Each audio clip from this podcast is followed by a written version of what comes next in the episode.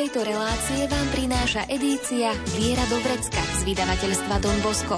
Viac informácií na w w w bodka don bosco bodka es ka.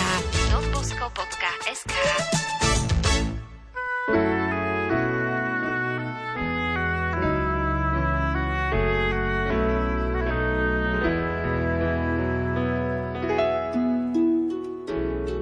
Viera do vrecka.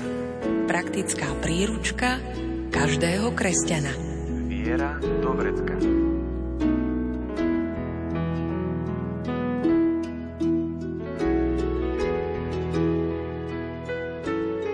V salesiánskom prostredí je apoštolská horlivosť prepotrebná, no prílišný aktivizmus môže napokon spôsobiť mnoho škôd. Ako je to teda s horlivosťou? O tejto téme sa porozprávame s autorom brožúrky z edície Viera do vrecka Horlivosť na dlhé trate, saleziánom pôsobiacim v Partizánskom Donom Mariánom Drahošom. Pridáme hudbu podľa výberu Diany Rauchovej. O zvukovú stránku sa postará Peter Ondrejka a príjemné počúvanie vám praje Andrea Čelková. Dnes posledný raz prosím o kvapku živej vody, nech zaplaví, čo nosí z ciest, po ktorých chodil. Do ochrany vkladá všetkých, ktorých k tvojim bránam viedol, ukazoval na otvorené nebo.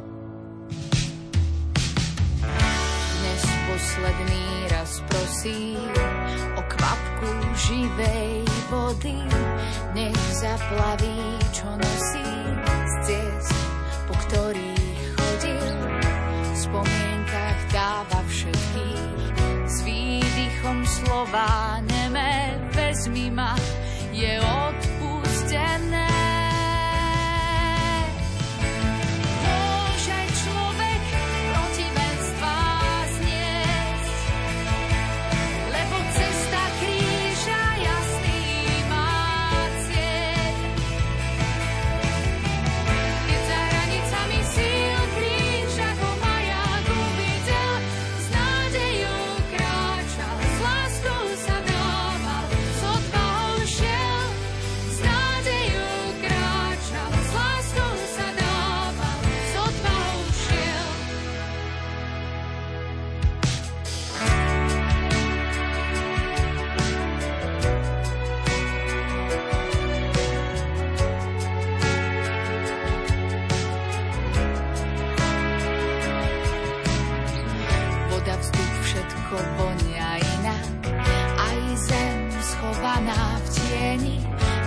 Chlapca zvláštny príznak cítiť, keď sa v muža mení. Steny celý lásku nezadusia, ani svet klamstvom pomílený. Ohňom si bol predávený.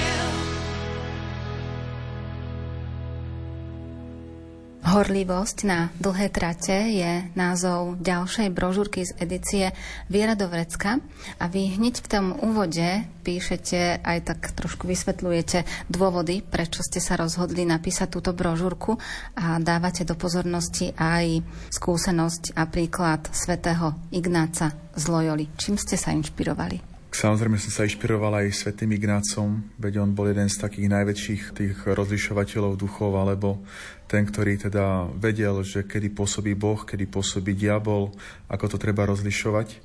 Inšpiroval som sa možno ešte viacej ako ním svätou Teréziou Avilskou, ktorá bola asi najväčšou takou profesorkou, alebo teda vychovateľkou v tejto veci, že ako treba rozlišovať správne a čo je tá dobrá vec, čo je tá zlá vec. A zároveň aj svätý Pavol, ktorý o tom veľakrát píše, že aby sme tie veci naozaj robili tie, ktoré sú správne, tie, ktoré sú dobré, aby sme vedeli takisto rozlišovať. On to tak veľmi, aj svätý Pavol už tedy vo Svätom písme, vo svojich listoch jasne píše, že toto je jedna z takých najdôležitejších povinností kresťana. No a zároveň potom tá moja prax, že vidím, čo to spôsobuje, keď je človek urýchlený, keď naozaj vyhorí, keď tá horlivosť sa zmení iba na nejakú prácu, prácu, prácu a nič viac. A toto bola pre mňa taká veľká výzva, veľký výkričník, aby som to začal aj študovať, aby som nejako si to aj či naštudoval, či sa podľa toho riadil. Toto bola také základné asi moje motivácie, prečo som vôbec to začal aj študovať, aj potom tú knižku napísal. Pokiaľ ide o svätého Ignáca z Loyoli, tak tie body, ktoré on spísal ohľadom rozlišovania duchov, sú viaceré, ale možno taký ten základ pre tých, ktorí nemajú úplný poznatok o tých bodoch je asi v tom, že rozlišovanie je dôležité v tej oblasti, že uvažovať nad tým, že to, čo chce zlý, tak ten nás núti konať rýchlo. To, čo chce Boh, to prichádza pomaly. No, myslím si, že tá zásada, že Bože mlyny mlynú pomaly, ale iste je taká akože celkom dobré východisko. A svätý Ignác už len tým, že napísal tie svoje slávne duchovné cvičenia, vlastne chcel, aby tí ľudia nejakým spôsobom až štyri týždne sa skúšali nad tým zamýšľať, že čo im chce Boh povedať, tak naozaj už len z toho môžeme vidieť, že upokoj sa, choď do samoty, skús nejakým spôsobom naozaj si nájsť čas na toho Boha a že jednoducho spomaliť. To je základ asi všetkého. A potom môže naozaj ten Boh rozprávať, môžeme rozlíšiť, že čo to je, ale aj v praxi. Je to tak viditeľné, presne akože tento rozdiel, že čo chce diablo, že to je rýchle, a čo chce Boh, že to je pomaly, že dneska naozaj rozhodni sa rýchlo, urob rýchle rozhodnutia, choď do toho bez rozmýšľania. A toto je, vidím, problém aj či v reholných komunitách, či u mnohých kňazoch, či u mnohých lajíkoch, či u mnohých spoločnostiach, že naozaj bez toho, aby sa človek poradil s Bohom, aby vôbec počúval Boží hlas, a z toho vznikajú potom veľké omily. Človek rýchlo sa rozhodne, dlhé roky potom žije v omyle a ten diabol tak postupne až ako keby rozleptá a dostane tam, kam chce, a to je veľké nebezpečenstvo. A na čo všetko nás chce upozorniť svätý Ignác? Čo nám dáva do pozornosti aj v tých bodoch, aj v tých svojich duchovných cvičeniach? On hlavne ide o to, že aby človek nejakým spôsobom naozaj skretol toho Krista, takého, aký ten jeho hlas, čo mi chce on osobne povedať. Pretože tá Božia vôľa, svätý Ignác veľmi jasne hovorí, že Božia vôľa sa hovorí každý deň a že Boh rozpráva každý deň, že to nie je niečo také, že ti to povie raz za rok, raz za desať rokov, ale že Božia vôľa sa naozaj uskutočňuje každý deň. A vedieť, rozlišovať tento jeho Boží hlas, to je asi to, čo najviac Ignác chce akože dosiahnuť. Aby sme nekonali iba na základe nejakých našich vlastných predstav, našich vlastných chutí, pohnutok alebo neviem čo, hormónov, ale skúsili ten Boží plán, ktorý s nami má, akože sa s ním zladiť. Ja som tam aj písal v tom úvode, že sú dve srdcia. Jedno srdce je srdce naše, ako človeka, jedno srdce je srdce Boha a že vlastne potrebujeme sa na tie, ten rytmus, aby sa nejakým spôsobom zladil. Myslím, že toto je presne to, čo Ignác ako keby chcel. Že srdce Boha a srdce človeka musia byť úplne rovnako. A rovnakým rytmom, rovnakou rýchlosťou. A keď to človek dokáže, nemusí to byť nič také, že Pane Bože, čo chceš, aby som teraz robil? Stačí, keď naozaj ty si zladíš to srdce tak, že bude byť takou rýchlosťou, ako bije Boh. Už tedy plníš Božiu vôľu. A tá pomalosť, alebo tá rýchlosť je presne potom v súlade akože s tou Božou vôľou, alebo to, čo chce Boh. To je niečo pre dnešné časy neskutočne dôležité.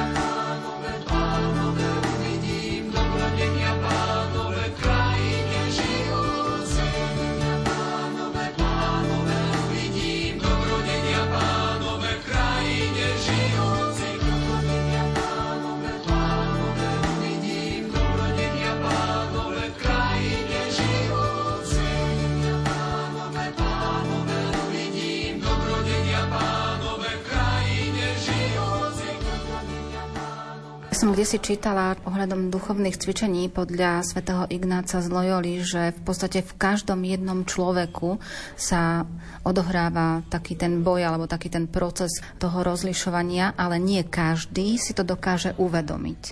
Podľa mňa je taká veľká chyba, že aj ten, kto o tom prednáša alebo ktorý to rozpráva, často to nevie.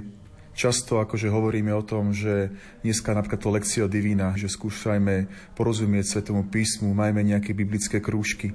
A bohužiaľ ten, ktorý to akože vedie, alebo ten, ktorý o tom rozpráva, sám by mal niekedy ten Boží hlas počuť. A teda tým pádom poradiť tým ľuďom, že čo je to ten Boží hlas, akým spôsobom sa dá rozlíšiť, kedy rozpráva, kedy šepká, kedy je to akože ten jasný znak, že to je Boh, alebo že jasný znak, kedy je to diabol. Tak toto si myslím, že je dneska taká veľká výzva pre nás všetkých, ktorí poznáme Boha, ktorí pracujeme s Bohom, ktorí čítame Sväté písmo, aby sme boli zároveň aj odborníci na ten Boží hlas, vedeli ho potom dať tým ďalej, poradiť tým ľuďom, čo je to ten Boží hlas. Keď to však nemáme, neporadíme. Preto si myslím, že je naozaj podstatná akože taká veľká vec. Skúšaj to. Naozaj skúšaj a hľadaj ten Boží hlas. Keď ho nájdeš, vyhral si. Keď ho nenájdeš, hľadaj ďalej. V brožúrke potom ďalej opisujete a vysvetľujete aj to, že ako rozlíšiť tú teda nesprávnu a správnu rýchlosť. Pokiaľ ide o tú nesprávnu, tak to by sme mohli spojiť práve s tým, že chceme konať veľmi rýchlo a k tomu nás asi núti aj tá dnešná doba, lebo kedysi sme museli dlhšie čakať, kým prišla odpoveď na náš list, kým sme sa niekomu dotelefonovali, či bol doma, či nebol doma, nemali sme so sebou mobilné telefóny, ale teraz, keď to máme všetko dostupné, tak chceme, aby ten druhý reagoval okamžite na to, čo chceme my. Je to tak, že najväčší taký rozlišovací znak v tom rozlišovaní, že aká je tá správna rýchlosť, je ovocie. To už hovorí akože aj svätý Pavol, že po ovoci teda spoznáte tých duchov. A toto je presne to, čo dneska ja vidím, že keď človek ide z akcie do akcie, že jedna akcia začne, skončí a hneď ide do tej ďalšej akcie, že nie je tam aj ten čas, aby si ten človek uvedomil, aké je ovocie z toho, to, čo zažil, čo mi to dalo, aké to má výsledky, aké to má následky, ale ako keby len ten okamžitý zážitok, že idem zo zážitku do zážitku. Potom je jasné, že človek si nikdy ako keby nespojí dokopy, že tak potom aké ovocie to vlastne ako keby prináša. Tá rýchlosť môže byť aj rýchla, ak prinesie ovocie, ale spomal, kým to akože tie, ako keby to ovocie nebude akože prinášať. Napríklad my môžeme ako Salesiáni, keďže som Salesián, robiť počas roka päťdesiat akcií u nás. päťdesiat akcií a naozaj tí mladí budú šťastní, neviem akí, pretože stále budú mať niečo, budú mať zážitky, bude tam hento, toto. A po roku ja zistím, že ani jeden z nich nechodí na svätú omšu, nechodia na svätú spoveď, vo svojej podstate nežijú nejakým duchovným životom, a nič im to nedalo. Tak načo potom som robil tých päťdesiat akcií? Tak ich spravím tri do roka. Spravím také, že budú naozaj dobré, budú premyslené, budú aj s nejakým výsledkom, že si ich rozoberieme potom, ako to skončí. A tým pádom naozaj to ovocie je tam a si poviem, OK, tak stačia tri. A to je tá správna rýchlosť. A na to sa zabudáme sa úplne pýtať, aké ovocie akože z toho a na základe toho určíme potom tú rýchlosť, ktorá je tá správna. A ak zostávame teda v tej nesprávnej rýchlosti, veľmi skoro nastáva takéto vyhorenie, o čom sa teraz veľmi často hovorí? Problém je, že keď naozaj ten človek dlhodobo potom nevidí to ovocie, naozaj máš mladých, alebo máš ľudí okolo teba, ktoré vlastne prichádzajú, odchádzajú, nič z toho není, sú to len nejaké také zážitky, ktoré sú len na teraz, tak potom príde to vyhorenie. To nemusí byť akože veľmi rýchly proces. Niekedy to človek dokáže prekonať mnohými ďalšími spôsobmi. Bohužiaľ, to vyhorenie sa dá zakryť, neskutočne sa dá zakryť, lebo človek je od prirodzenosti veľmi dobrý herec a dokáže hrať divadlo na dlhé, dlhé roky aj pred predstavenými, aj pred druhými ľuďmi, aj pred sebou samým, bohužiaľ. Ale raz o to dostihne, to vyhorenie. A ja si myslím, že ten vnútorný pokoj, to je práve ten najväčší znak toho, či ten človek vyhorí, alebo raz nevyhorí. Keď raz ten vnútorný pokoj nemám, môžem čakať, že o pár rokov to príde. Keď ho mám, hádam, to nepríde.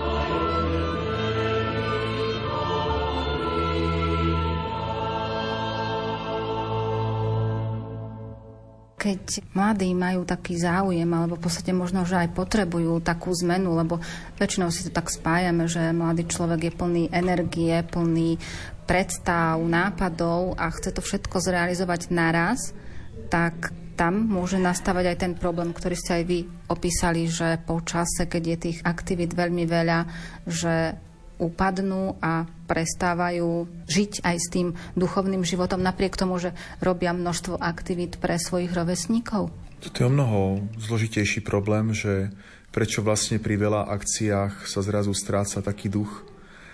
No, ja si myslím, že ten zážitok, ktorý tam oni dostanú, tak im môže naozaj veľa dať, lebo však tých zážitkov je veľa, ktoré tam oni môžu zažiť na tej akcii. Je to zážitok spoločenstva, však určite na každej akcii je aj modlitba, je tam svätá omša, určite sa im ponúkajú aj tie spovede, že toto tam všetko je, že navonok by sa teda mohlo zdať, že jaký je problém, že to teda nejakým spôsobom nevyužijú a tak ďalej. Naozaj, mi sa zdá len, že najväčší ten problém potom spočíva v tom, že my nedostaneme do tých mladých, alebo sami nemáme ten pokoj. Že my nerobíme tie veci preto, aby sme sa spýtali, že čo teraz mám robiť so svojím životom správne.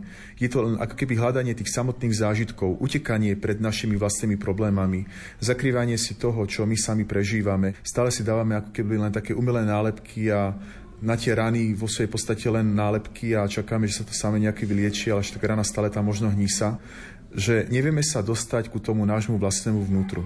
Pred tým vnútrom stále utekáme. Preto si myslím, ak spravíme nejakú akciu tak, aby sme toho mladého dostali, že stretneš sa so svojím vlastným vnútrom. A ešte by som povedal, ešte jedna vec tam je dôležitá, že stále dávame pre tých ľudí takých mladých taký ideál, že toto skús dosiahnuť, toto je ideál, ku nemu sa približ. A stále chceme od tých mladých ľudí, aby akože len sa priblížili ku nejakomu ideálu bez toho, aby stretli ako keby to svoje vlastné vnútro. Mne sa zdá, že na toto absolútne zabudáme. Ty najprv skús sa dostať do seba samého, skús sa akože stretnúť akýsi, možno to bude ťažké, možno sa musíš vyplakať, možno mi tu budeš teraz revať tri dni, možno sa s tebou o tom musím rozprávať tri hodiny, aby si sa konečne poriadne vyplakal, ale stretneš svoje vlastné vnútro, nebude to len nejaká akože náplasť, a možno potom dokážeš nejakým spôsobom akože stretnúť aj Boha v tých všetkých ťažkostiach, problémoch, ktoré teraz prežívaš. Ale keď budeš len predtým utekať, tak čo to bude? Spoveď, omša, ktoré budú len vonkajšie. Nič také, čo sa ťa nejako dotkne naozaj tvojho života, ktoré teraz prežívaš. Čiže aj mladý by mal dosiahnuť akési také dno, ako sa hovorí, že keď človek padne na dno, tak musí sa odraziť. Môže sa také niečo stať aj mladému človeku? Ťažko by som to nazval dno, lebo dno je nejaká negatívna vec. Nechcel by som to hovoriť, že je to dobrá vec spadnúť na dno, neprajem to nikomu, aby teda na dno padol, radšej nech nepadajú do toho. Ale sú dve podstatné veci, ktoré je potrebné urobiť a ako sa stretnú teda s tým so svojím vlastným vnútrom. A prvé je pokoj a naozaj si spraviť niečo také, čo konečne si odpočiniem, lebo dneska vidím mladých, štyri roboty, škola, rodičia na teba tlačia a neviem čo iné. Že prvá vec je naozaj nájsť čas na seba samého. Myslím si, že dneska najviac mi mladí rozprávajú, že majú veľký problém byť sami so sebou. Že byť pre mladého človeka dneska sám so sebou je najväčšia nočná mora. Radšej bude s hocikým iným, bude robiť hocičo iné, len aby nebol sám so sebou. Takže vedieť byť sám so sebou je dneska pre mladého človeka jedna veľká, ale veľká výzva. A druhý krok je, aby vedel plakať. Aby sa nebal naozaj sa rozplakať a povedať si, že toto sú moje ťažkosti, toto sú moje rany, toto prežívam, niekomu to povedal, niekomu sa s tým zveril, mal nejakého dôverníka. Toto mne sa zdá, že my, keď s tými mladými niečo prežívam, musím im ponúknuť tieto dve veci. Nájdi si čas na seba samého, skús sa upokojiť, skús byť sám so sebou, a skúsi nájsť niekoho, komu sa zveríš, komu sa vyplačeš a niekoho akože dokážeš potom naraz. Ak toto tieto dve veci nezvládne, tak podľa mňa sa nestretne sám so sebou, nedokáže nič s tým životom spraviť a bude to len stály útek zo svojho života. Pokiaľ si to na, predsa len dokáže uvedomiť a nastane, tak ako ste opísali táto situácia, tak potrebuje ten mladý človek alebo aj možno aj dospelý nejaký dlhší čas na to, aby naozaj objavil to svoje vnútro? Dá sa to urobiť za hodinku, za jeden deň, alebo to trvá o mnoho dlhšie? Tak to nie je vôbec ľahký proces. Niektorí možno potrebujú rok, aby si odýchli. Je taká dobrá zásada, už o nej inak hovoril svätý Ignác, že za rok máš strašne veľa hriechov alebo veľa vecí, ktoré ty chceš v živote zmeniť. a že nie je dobre si dávať veľa cieľov. Vždy Ignác hovoril, buď si dáš jeden cieľ a po ňom pôjdeš dôsledne a možno za rok sa ti podarí akože niečo zmeniť v tej jednej jedinej oblasti a hádam si niečo spravíš, alebo radšej si nedávaj veľa cieľov, lebo vlastne pôjdeš viacerými smermi a nič nezískaš. Mne sa zdá, že toto je presne to isté. Chceš sa upokojiť, chceš stretnúť samého seba, tak si to daj ako niečo dôležité na tvoj život, že chcem na tom pracovať. Možno to bude trvať desať mesiacov, možno to bude trvať rok, možno len týždeň. Teraz som sa nedávno pýtal jedného spolubrata, že či stačí týždeň duchovných cvičení na to, aby sa človek upokojil. On povedal, že on si myslí, že u niektorých to stačí. Áno, je to možné, a ja si to myslím. Že ak s mladým spravíme nejakú dobrú akciu na tri dni, kde naozaj skúsime toto s ním prejsť, že bude pokojný a skúsi stretnúť seba samého, ja si myslím, že aj tri dní by mohli stačiť. Takže áno, len treba sa s týmto smerom vydať. No, netreba sa toho báť.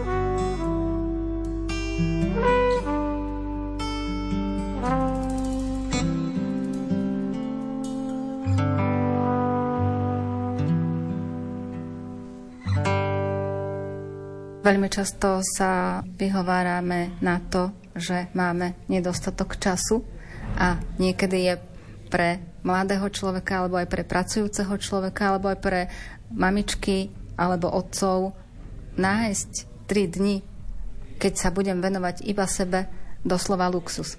Áno, v tom prípade mi pomohla jedna vec, že raz som bol strašne vyčerpaný a naozaj som už nevedel, že čo so sebou, lebo mohol som spať dvanásť hodín, mohol som spať neviem koľko a stále som bol neskutočne vyčerpaný a išiel som za mojou kamarátkou, psychologičkou a sa jej pýtam, že čo mám robiť, ja som taký vyčerpaný, že kde si môžem odpočinúť.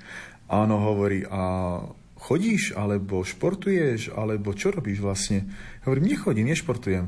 Tak mi hovorí, tak choď každý deň, hodinu, dve, prechádzaj sa. A ja hovorím, mláček, to je fyzická námaha, že čo ty odo mňa chceš, tak to ešte viac sa vyšťavím. Tak sa len smiala od ucha k uchu. Priznám sa, teraz pre minulý týždeň som spravil tisíc dní, čo každý deň chodím aspoň desaťtisíc krokov každý deň. Nie je to ľahké, prší, častokrát je zima, ako aj teraz je zima, prší a je poľadovica. Ale naozaj chodím a niečo vám môžem povedať, že ako sa ja tam stretnem sám so sebou, ako si ja spravím ten pokoj, tak to je neuveriteľné. Je to čas len pre mňa, je to čas pre moje zdravie, ale myslím si, že aspoň ísť, výsť na tú polhodinu denne, no buď si to nájdeme, alebo bude zle. Poviem tak, že raz budeme sa vyhovárať na ten čas, že ho nemáme, tak to nás raz doženie. Či to zdravie nás doženie, alebo psychika nás doženie, alebo ten duchovný život nás doženie. Takže buď si na to nájdeme čas, alebo bude to veľký raz problém. A aspoň toto. Hýbať sa, hýbať sa, hýbať sa. Je mi to jedno, akým spôsobom, či na bicykli, ako jeden môj spolubrat, čo chodí na každý deň na bicykli, alebo ja pešo, alebo hociako, ale jednoducho niečo so sebou robiť. Lebo ako náhle sa zastavím, tak to je koniec. Teraz, keď ste toto rozprávali, tak automaticky som si tak spomenula na jednu príhodu, to možno poslucháči aj poznajú, lebo to už bolo viackrát prezentované, keď matka Terézia musela riešiť situáciu v komunite a sťažovali sa spolu sestry, že je veľmi veľa tých ľudí, ktorým treba pomáhať a že oni to nezvládajú, tak matka Terézia na to povedala, že ideme do kaplnky a ideme sa viacej modliť. Na to bola odpoveď od tých sestier, že ako sa môžu viacej modliť, keď potrebujú pomáhať tým ľuďom. Ale napriek tomu matka Terézia trvala na tom a oni objavili v tej modlitbe silu a našli spôsoby pomáhať ďalej. Čiže aj toto. Vy ste to objavili v športe a niekto to môže teda objaviť v tej modlitbe. Hlavne nájsť si ten čas jednoznačne. A to ešte asi musíme doplniť, že matka Terézia mala samotná tie tzv. Duchovné suchoty, takže s Bohom vôbec nedokázala nejako sa dobre porozprávať. A tá kaplnka, vôbec o nej nikto nevedel, že je obrovské pre ňu utrpenie, keď tam sedí, lebo vlastne všetci sa zbožne tvárili, ona trpela ktorne, tým, že naozaj toho Boha nepočula ani teda tak necítila. A napriek tomu im to dala tým sestram. Pre mňa je obrovský vzor naozaj toho, ako sa má ten apoštolát správnym spôsobom robiť.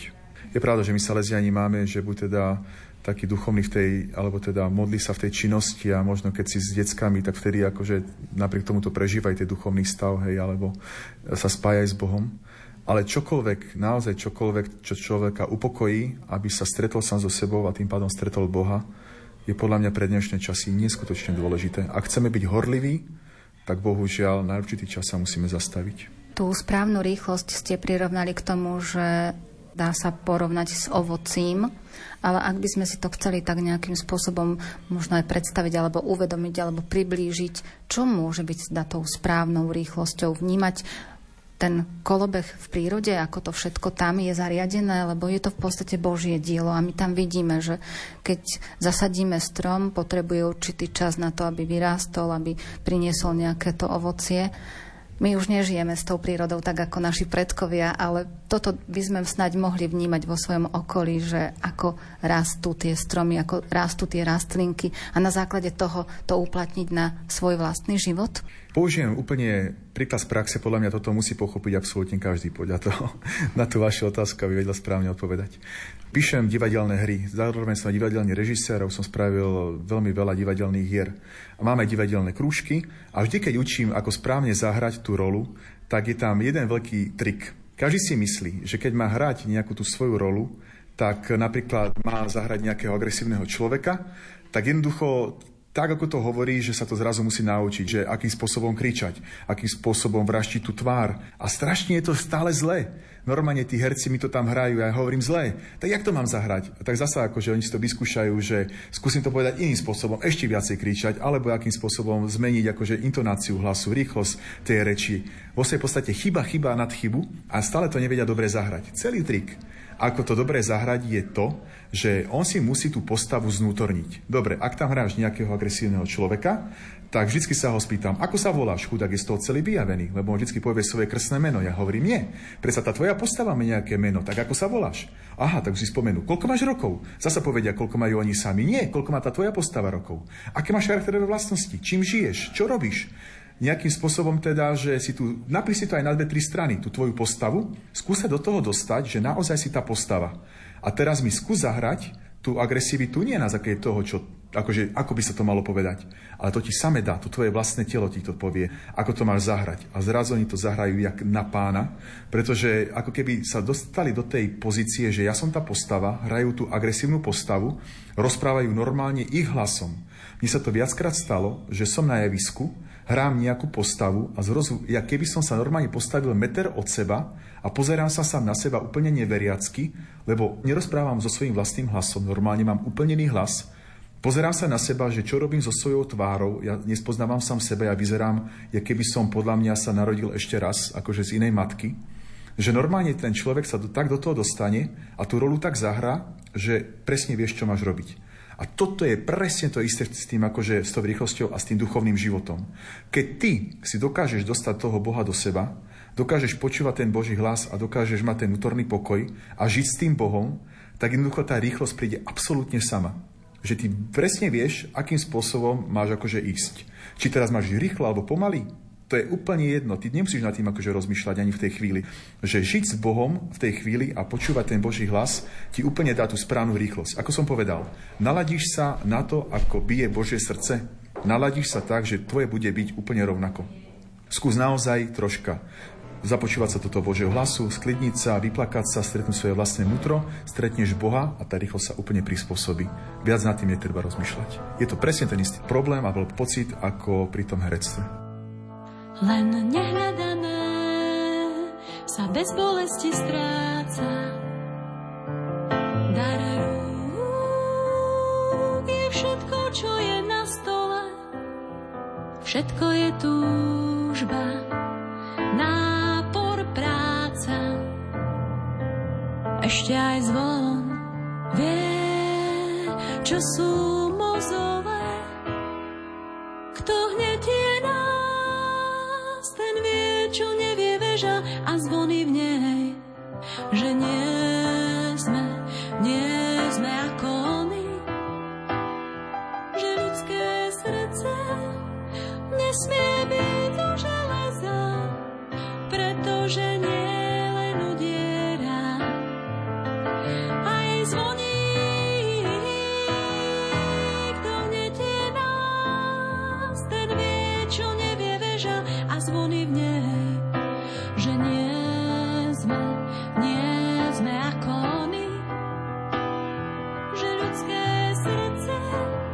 Nesmie byť zo železa, pretože nie len udiera, aj zvoní,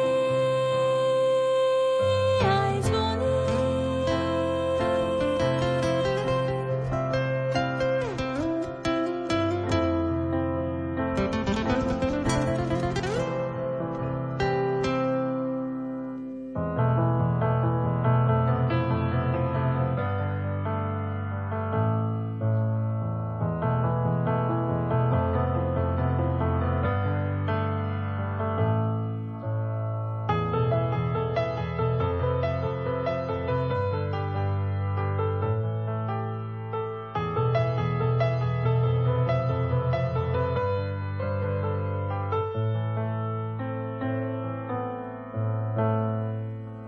Jazvy zvonov, rokmi vytlčené, prijať úder a pod ním vydať tón. Ľuďom sa pritom stáva Božo mene, že srdce živlom príliš otvára. zjaví sa skôr, než samotný zvon. Kto hneď je nás, ten vie, čo nevie veža a zvony v nej, že nie sme, nie sme ako oni, že ľudské srdce nesmie byť zo železa, pretože nie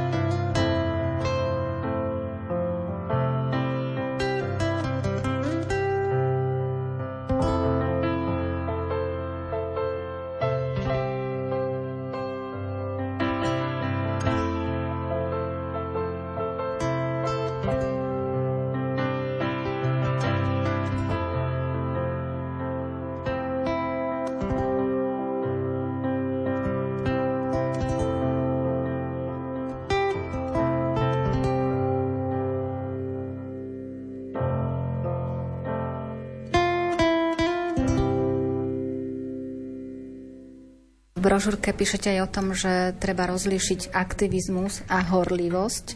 V čom je teda rozdiel? Ten aktívny človek naozaj nedokáže si uvedomiť jednu podstatnú vec, že ja musím nejakým spôsobom sa pozerať na to ovocie. To je absolútny základ, čo mám robiť akože pri tej horlivosti a pri tom aktivizme. Že ja som aktívny len, aby som si niečo dokázal. Som aktívny len preto, aby som bol slávny. Viete, ja tiež akože môžem sa cítiť nejakým menej cený. Či cítim sa častokrát menej cený. Mám aj ja také akože niekedy svoje minúty počas dňa, že jaký som nula, jaký som nič a neviem čo.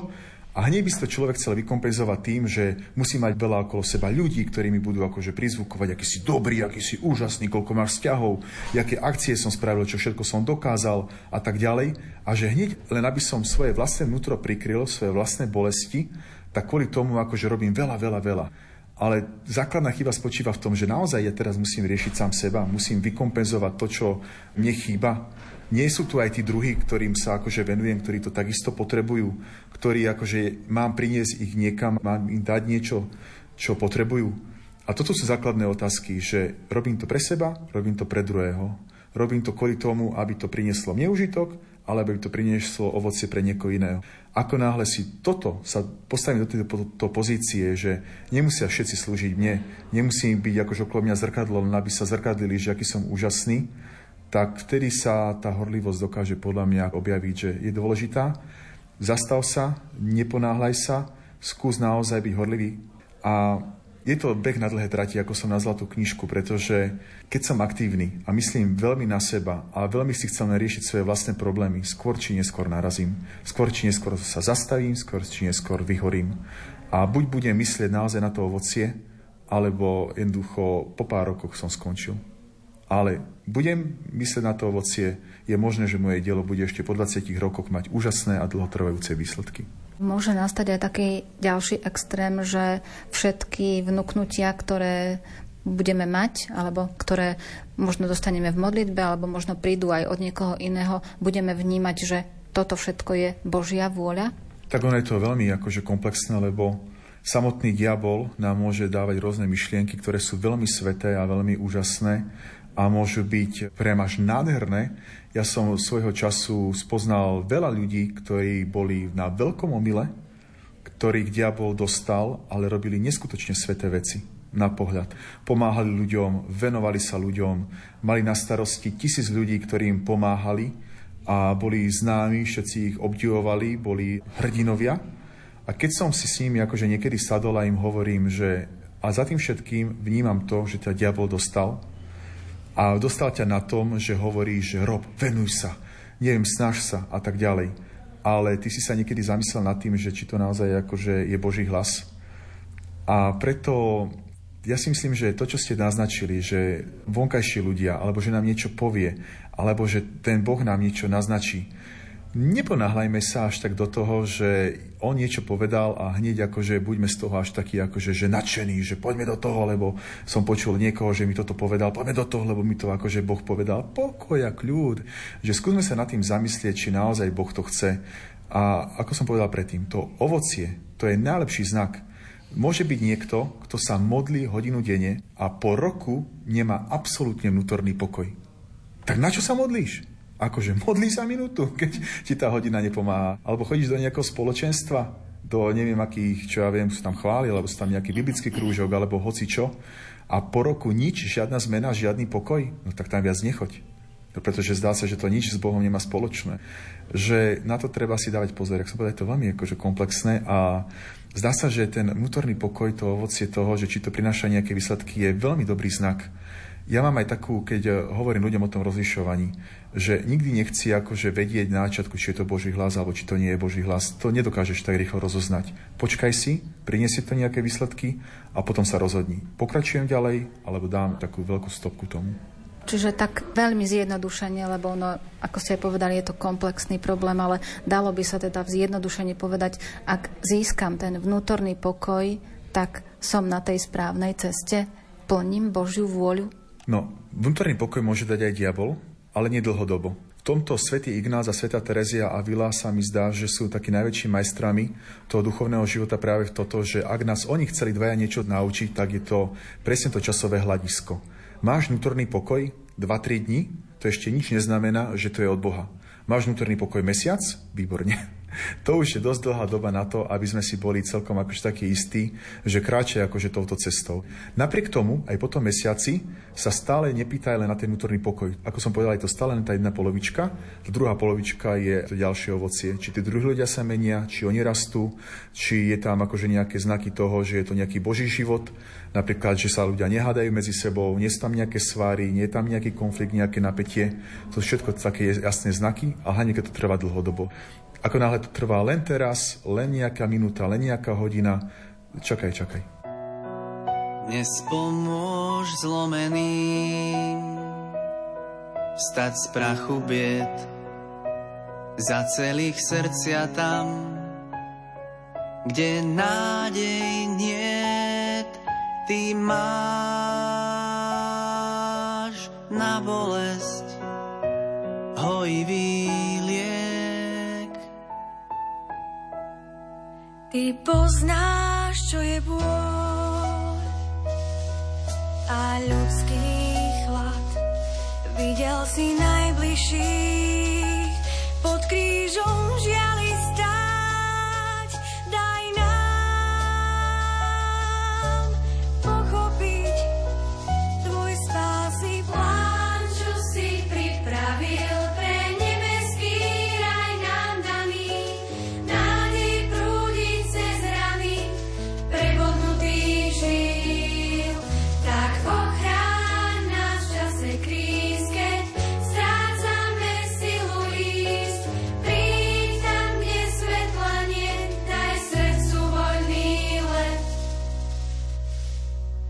Za večnú radosť chcem odstúpiť tento boj, prekonať útrapy, čo skrížia život môj.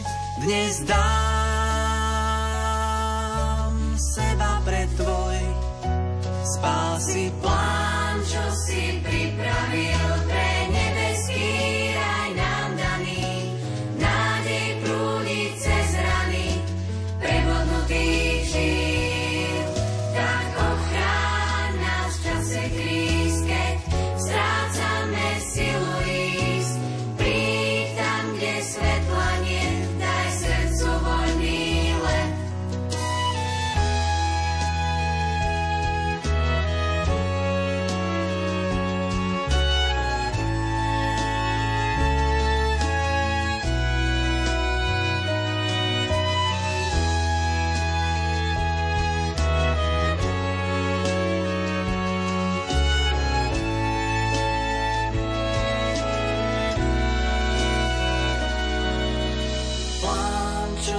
pripravil pre nebeský raj nám daný. Nádej prúdi cez rany prebodnutých žil. Tak ochráň nás v čase kríz, keď strácame silu ísť. Príď tam, kde svetla nie, daj srdcu voľný let.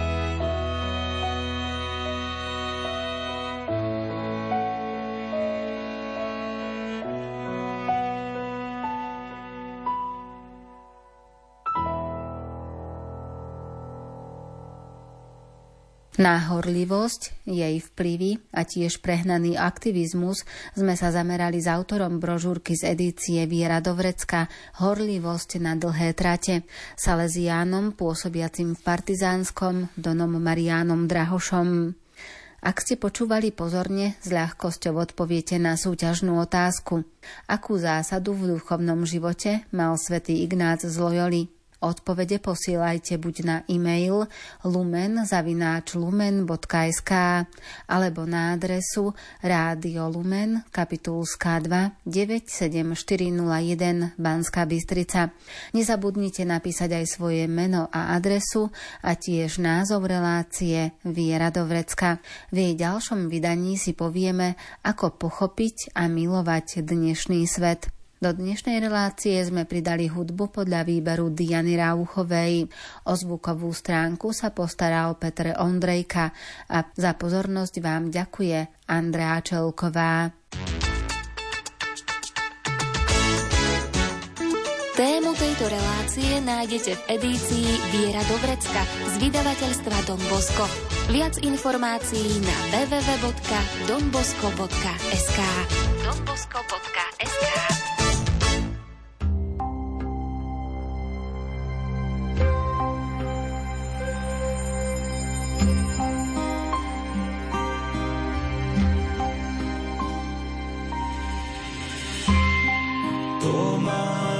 Señor, y recibir toda mi libertad, mi memoria, mi entendimiento y toda mi voluntad.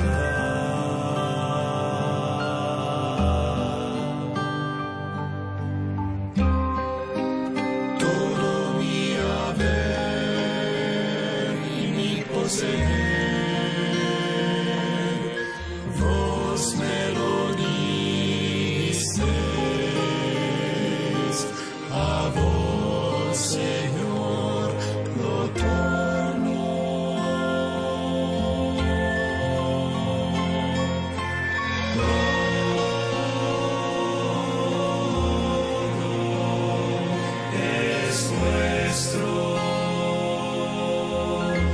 Dispone a toda